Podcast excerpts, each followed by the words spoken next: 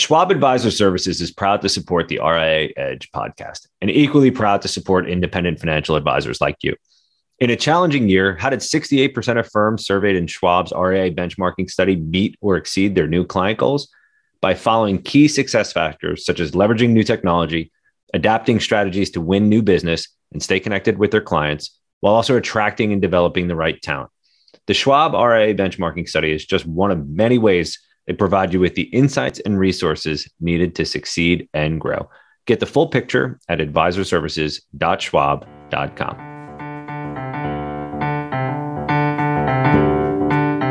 Hello and welcome to the RIA Edge podcast. This is Mark Bruno, the managing director of the wealth management group at Informa Connect. And I am incredibly excited for today's very special guest, Brian Hamburger. Brian is the founder, president, and CEO of Market Counsel Consulting and the Hamburger Law Firm, one of the most well-known people in the space, one of the smartest people in the space, and one of my favorite people to talk to in the wealth management industry. So, Brian, thank you very much for being here today. Appreciate it. Hey, thanks for having me, Mark. You know, it can only go downhill from that intro. And it just might. It just it might. might. you never. I, I, honestly, I couldn't think of a better person and a better for the discussion that we're going to have here today on the RIA RIA Edge podcast. We have, you know, for the better part of the last year, had essentially CEOs of large RIA firms, you know, very fast growing RIA firms on the RIA Edge podcast. And we've started to transition to bring in people who are you know, consultants, experts with you know much broader views across you know not just one firm, but obviously hundreds and in some cases thousands of firms. And over the last couple of months, we've had more and more conversations just around this battle for talent. And there was always obviously a, a high level of competition in the talent in in the RIA channel for talent, but it seems like it's at an all time high right now. Um, and Brian, I'm very much looking forward to getting your point of view and your perspective on what's driving that. But before we do, while you are very well known, would you take a, a minute just to orient our listeners, those who may not be familiar with you know, Market Counsel and the Hamburger Law Firm, and talk a little bit about how you're specifically working with RIAs and other types of firms within the wealth management industry? Uh, sure, Mark. It's always easier to talk about myself and the work that we're doing here. Uh, for the last 22 years, uh, our anniversary was just uh, just recently in the beginning of uh, of this this month. Uh, we yeah, 22 year for 22 years we've been working within the independent wealth management space, working with existing or would be independent wealth management firms and other investment advisors on all sorts of issues uh, throughout their entire life cycle. Everything from considering the startup of a new RIA to going forth with a with a full scale business launch to growth related and protection related issues such as succession eventual m&a and of course any type of disputes or risk mitigation measures along the way. Then we have an affiliated consulting firm uh, ne- sitting next to uh, our law firm uh, called Market Counsel Consulting, where we work with we work with firms and help them manage their ongoing regulatory compliance. Uh, and as you know, Mark, we also um, run an entity called uh, Market Counsel Productions that uh, that's well known for hosting the kind of the seminal event come year end uh, for independent wealth management firms, their service providers, and uh, leading journalists to assemble and get together before we all break for the holiday season.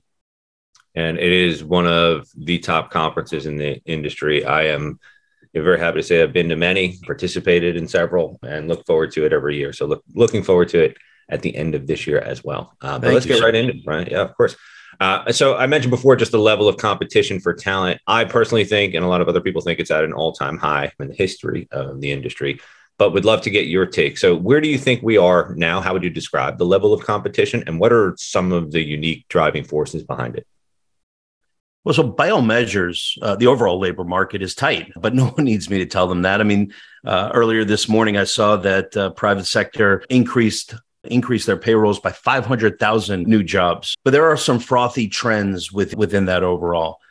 Um, staff are really looking to participate in the current economy, right? It's not just business owners who are looking at these numbers, but they're looking at at the current economy in I think really two headline issues. One is wages, uh, and the second is work environments. And sometimes employees feel that they need to change their employment to change their employment. And as an employer, I'd like to think that that's not universally true, but it seems to be one that is uh, a view that is widely held.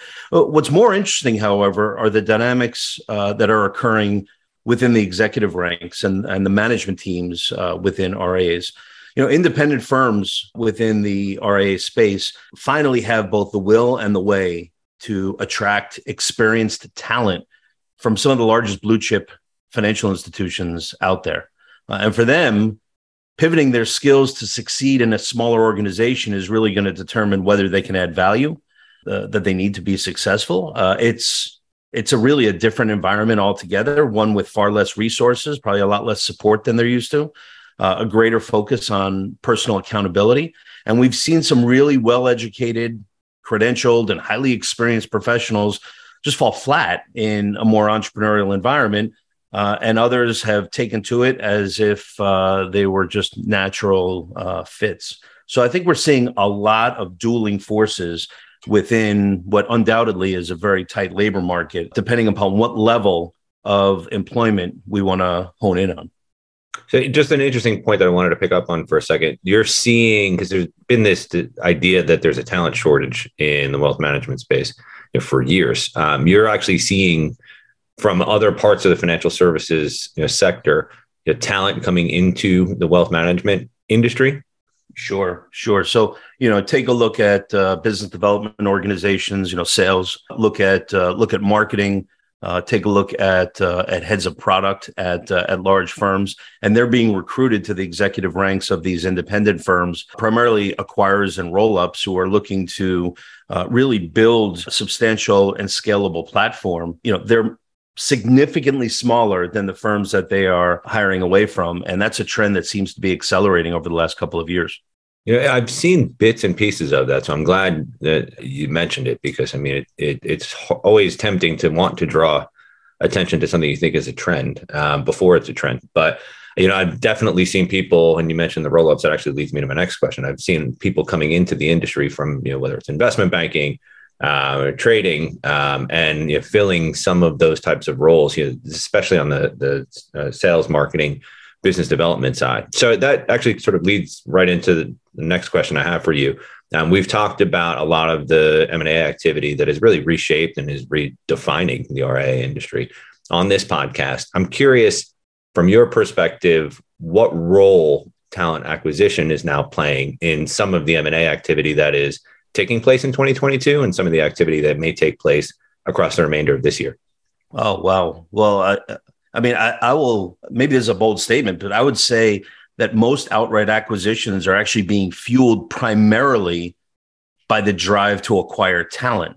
Uh, the revenue streams that they're acquiring have really become a substantiating factor and have led to some of the valuations. But a lot of the acquisitions we're seeing out there, when we really sit down and talk about their thesis for the acquisition, they talk about uh, the opportunity to pick up several talented people all in all in one shot. Taking the trend a bit further, uh, rising wages, declining revenues, right? Revenues that are tied to maybe a declining market are compressing margins, uh, and therefore uh, they are having a negative impact on uh, on valuations. But uh, of course, demand remains really strong for high quality targets, so that's having an offsetting effect. So we're seeing the net valuation of these firms remains strong, even though the components that uh, that comprise them are are different. And the last thing I'd say, Mark, is I think the market's definition of an attractive target has shifted over the last decade or so. Acquirers are less interested in well-run firms, firms that are hitting certain benchmarks. They're far more interested in the underlying talent, specifically the talent for attracting and retaining new business and, and clients specifically. Uh, that that seems to be at a shortage and and is really what's driving a lot of the M&A activity in the space and that wasn't the case 10 years ago. No, it's completely different. Um, it, you saw 10 years ago, even you know, three or four years ago, the acquisition was driven by succession and it was driven by you know, growth. It's just add assets to the platform. Um, if you got talent, that was just sort of a bonus. Right now, I've had several people say to me on this podcast, and a number of other people agree with the statement that it's easier to acquire talent than it is to hire talent right now. That's right. Um, so I, uh, I, really appreciate you know, your perspective on this, and I don't think it's a bold statement at all. Um, so I, you know, I, I actually would like to dig into that. If you're you're seeing as much acquisition as we've seen, there's also obviously a lot of recruiting that's going on. It doesn't necessarily always involve you know straight acquisition of another firm. Could be just picking up a team. You have so much exposure to things that go right and things that go wrong. Um, I am curious when you look at the firms that are the most effective at acquiring and retaining talent, what are they doing right? And of course, on the other end of the spectrum, what are the firms doing wrong when they're not successful in hiring or keeping their best people?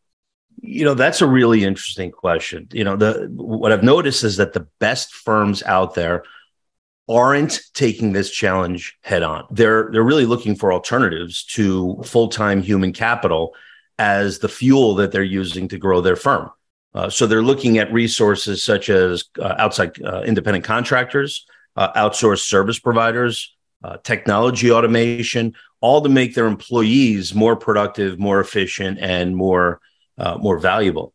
on the other end of the spectrum, you have firms continuing to hire and pay market rates.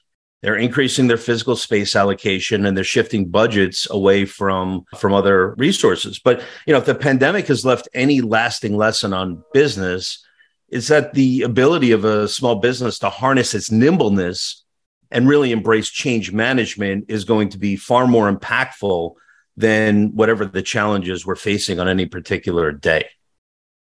Yeah, it's uh, an incredibly unique time right now. You mentioned before, just at the executive level, some of the talent that's coming in. Um, you know, I think if you're somebody who's been in the RIA industry for a while and you've grown your firm, you've doubled, maybe tripled, quadrupled in size, you've added talent, you've made acquisition. It is an unbelievable and an unbelievably complicated time to be the leader of an RIA firm. Um, so I, am sure you run into that every single day. Um, and hopefully, listening to podcasts like this, that's who we're connecting with. Um, and that's who I hope, you know, we're providing some really strong direction, education, and guidance to. One well, because, topic, because Mark, uh, you know, there used to just be a couple levers to pull right? I yeah. mean, you know, there there wasn't uh, an awful lot of inputs and outputs to uh, a service business, uh, such as running uh, a small to mid-sized wealth management firm.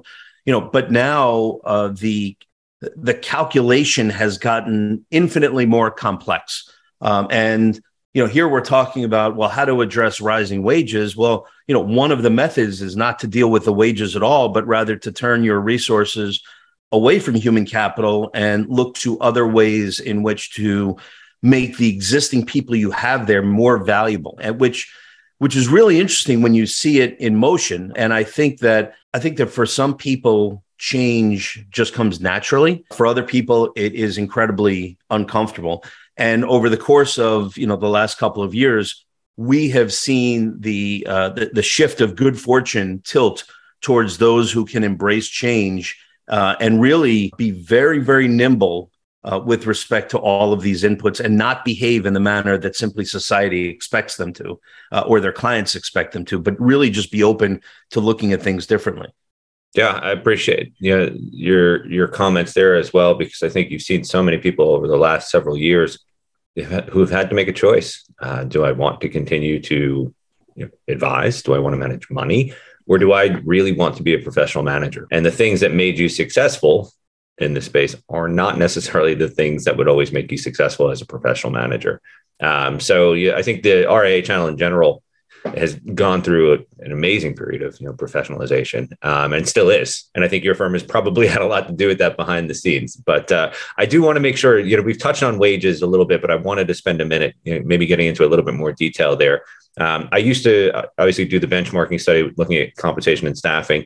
Haven't done it in a couple of years. I feel a little far removed from what's going on, but it wasn't that long ago that we saw base and incentive pro- uh, packages for advisors, right? Not just the CEOs and the managing partners, but lead advisors were going through the roof. I'm I'm curious with all this competition for talent, what's going on right now. So, how do you think the competition has influenced not just compensation levels, but the structure of compensation plans for advisors and key individuals within RIA firms? Hmm, well, you know, rising wages and uh, overall human capital expenses, as we mentioned before, are, are decreasing net profits. And so firms are allocating higher wages towards recruiting, but then they're immediately facing similar challenges for the retention of talent, right? It's as if they didn't realize that that what they were going out there marketing for and advertising that their existing employees weren't going to ask for something yeah. similar. Got the um, right side. Yeah, we're, we're we're seeing a lot less discussion. Strangely, you know, I'm always uh, so I'm always a student as to what we're not hearing right? The, you know, the absence of, uh, you know, of some of the, the speaking points. And we're seeing a lot less discussion about equity, uh, about career path and, uh, and culture as really employees are shifting resources to address inflationary wage pressures and younger mm-hmm. generations seem less attracted by this employer provided lifestyle and future promises, right? The, you know, when we look out at these younger employees, they're infinitely clearer about their boundaries and their their drive for balance in their life. Uh, they're looking for a workplace environment where they can learn, get paid, and really unplug from when when they're off duty, uh, which is which is a really stark difference in what we've seen uh, a few years ago. And you combine that with falling revenues from declining markets, you got a bit of a storm at the moment. You know, which is why there's so much attention in this area, right? It used to be you can go to uh, a younger, uh, inexperienced group of talent and lure them with promises of a career path, with promises of riches at the end of uh, you know of the rainbow. But uh, but these new entrants are saying, well, that's all well and fine, but I need you to pay me now, and uh, and it's created a very interesting dynamic, I think. Yeah, it's uh, it feeds right into the you know, almost the sympathy I have for the professional managers that, that we've been talking about. I want to get paid really well. I want to be able to go dark when I want to go dark, right? Um, and I want to get paid right now. Uh, That's it, right. it is not an easy environment, but you know, I completely understand you know, uh, the way you've described the landscape here. There isn't a tremendous amount of talent available. You do need, if you've been growing year after year after year, to maintain similar growth rates, right? Even in a market where you know, even where where equity markets won't provide. So it is definitely a completely different industry than it was in the beginning of the year in many respects, um, and certainly you know from where we were a year ago when we first launched the RIA Edge podcast. Um, I do want to end on the subject of M and A. You know, we've talked about M and A activity quite a bit on this show, um, but you know, I would like to kind of get into some aspects of it that nobody ever really talks about. Um, so we know that there is a headline just about every day about a new deal in the RIA industry, right? It's been that way for several years, but we very rarely hear about what happens after the close. Um, with a couple of years you know, behind us now and hundreds of deals that have closed, yeah, I'd love to get your take on one sort of really simple question: How successful are most of these deals? Um, and if they're successful, you know, what makes them successful? And if they're not, what typically goes wrong? Well, we could do uh, an entire session at a conference. Oh, we'll probably spend an entire day. we uh, might on this. Might. And I know we don't have that much uh, that much tape in the reel, but uh, listen, I, I can't wash this answer with just a really broad response because it, it really does depend. Uh, sure. Too many deals are being fueled by record valuations, and not because it comports with the founder's vision. They're coming to us because they're reading the headlines, they're reading the the M and A reports, and and they're saying, you know, well, I, I want part of that, and you know, it it often leaves me scratching my head because I say, well. We just talked about this a couple years ago, and you told me about your long-term vision and your plans, and you told me about you know your eventual internal succession. It just doesn't seem to to jive. Unfortunately, too many sales in the wealth management sp- space are still driven by some type of immediate need, right? It's the it's the immediate declining health. It's it's a promise that the founder may have made to uh, to their spouse, or or just a sudden distaste for management and supervision that they just want to get, you know, they want to free themselves from. And so, too many of these decisions are being made uh, far too quickly, not part of a plan that positions them to sell at maximum value and then continue to to to drive value to that uh, that organization. You, you, also have a lot of minority investments that are going on that on the whole yeah. are, are, quite frankly going really badly. Um, you know, they're they're selling a, a sliver of their firm. They're often giving up far more control than what they sold. Uh, there are often uh, a lot of conditions and uh, and handcuffs and uh, they're quite limited as to the market for the remainder of the firm that they didn't sell, right? So it's often that the acquirer of the minority uh, position maybe has first look or right of first refusal, which just on its own is going to preclude others from participating in uh, in a bidding process. And and you know you've got this. Um, uh, you also have the outright acquisitions of firms where the founder was really only an entrepreneur because when they became an RIA, they couldn't find a suitable home. And the space has grown since then, right? We talk about 10 years, but you know, go back even 20 years. The f- space has grown since then. There are far more options now, and that may have changed. Those are going well, right? When we have these outright uh, acquisitions, typically experienced acquirers are coming in. They focus not only on the deal, but uh, but making sure that they get integration correct. That those deals on the whole are uh, are going better than one would uh, than one would probably uh, expect. It's the you know it's the minority deals that um, uh, that, that tend to regularly go sideways, uh, or the the ones that are sudden decisions by the founder to go ahead and sell without you know without much of a runway and without much of a plan. Yeah, it's uh, it's very true that you and I could probably do an entire session at a conference or a workshop on this, and we just might at some point. But uh, okay, I, I, couldn't agree more with what you were saying just around the immediacy. Um, it'll be interesting to see how you know, the rest of this year plays out too. Not that deals get done overnight, right? Um, they obviously take you know, months in many cases. But with the markets dropping, it, I'm hearing that there are a number of firms that are actually looking to sell because they don't want to feel like they've missed out right on some of the incredibly high valuations right that have defined m&a activity for the last several years. Yeah but here's so, the unfortunate thing mark. Uh, the unfortunate thing is you know you will be peppered with those that have successful or what appear to be successful deals no one who has executed on on an unsuccessful deal or one that they're not satisfied with no one wants to talk about that oh, right? It's this dirty little secret right? No one issues press releases to say how poorly this integration is going or how they regret you know selling a small portion of their firm a few years ago because now suddenly they can't hire their son or they can't change their office space because there's these conditions or you know i mean you name it right we've got yeah. you know we have 26 different conditions that we just took out of a recent contract for a minority investor who was trying to effectively take control over the firm we we, we could probably do a workshop on this but that's that's for another day yeah, and also I think we could probably put together a decent press release on April first, right, uh, about an announcement of an unsuccessful deal. Um, yeah. I love that.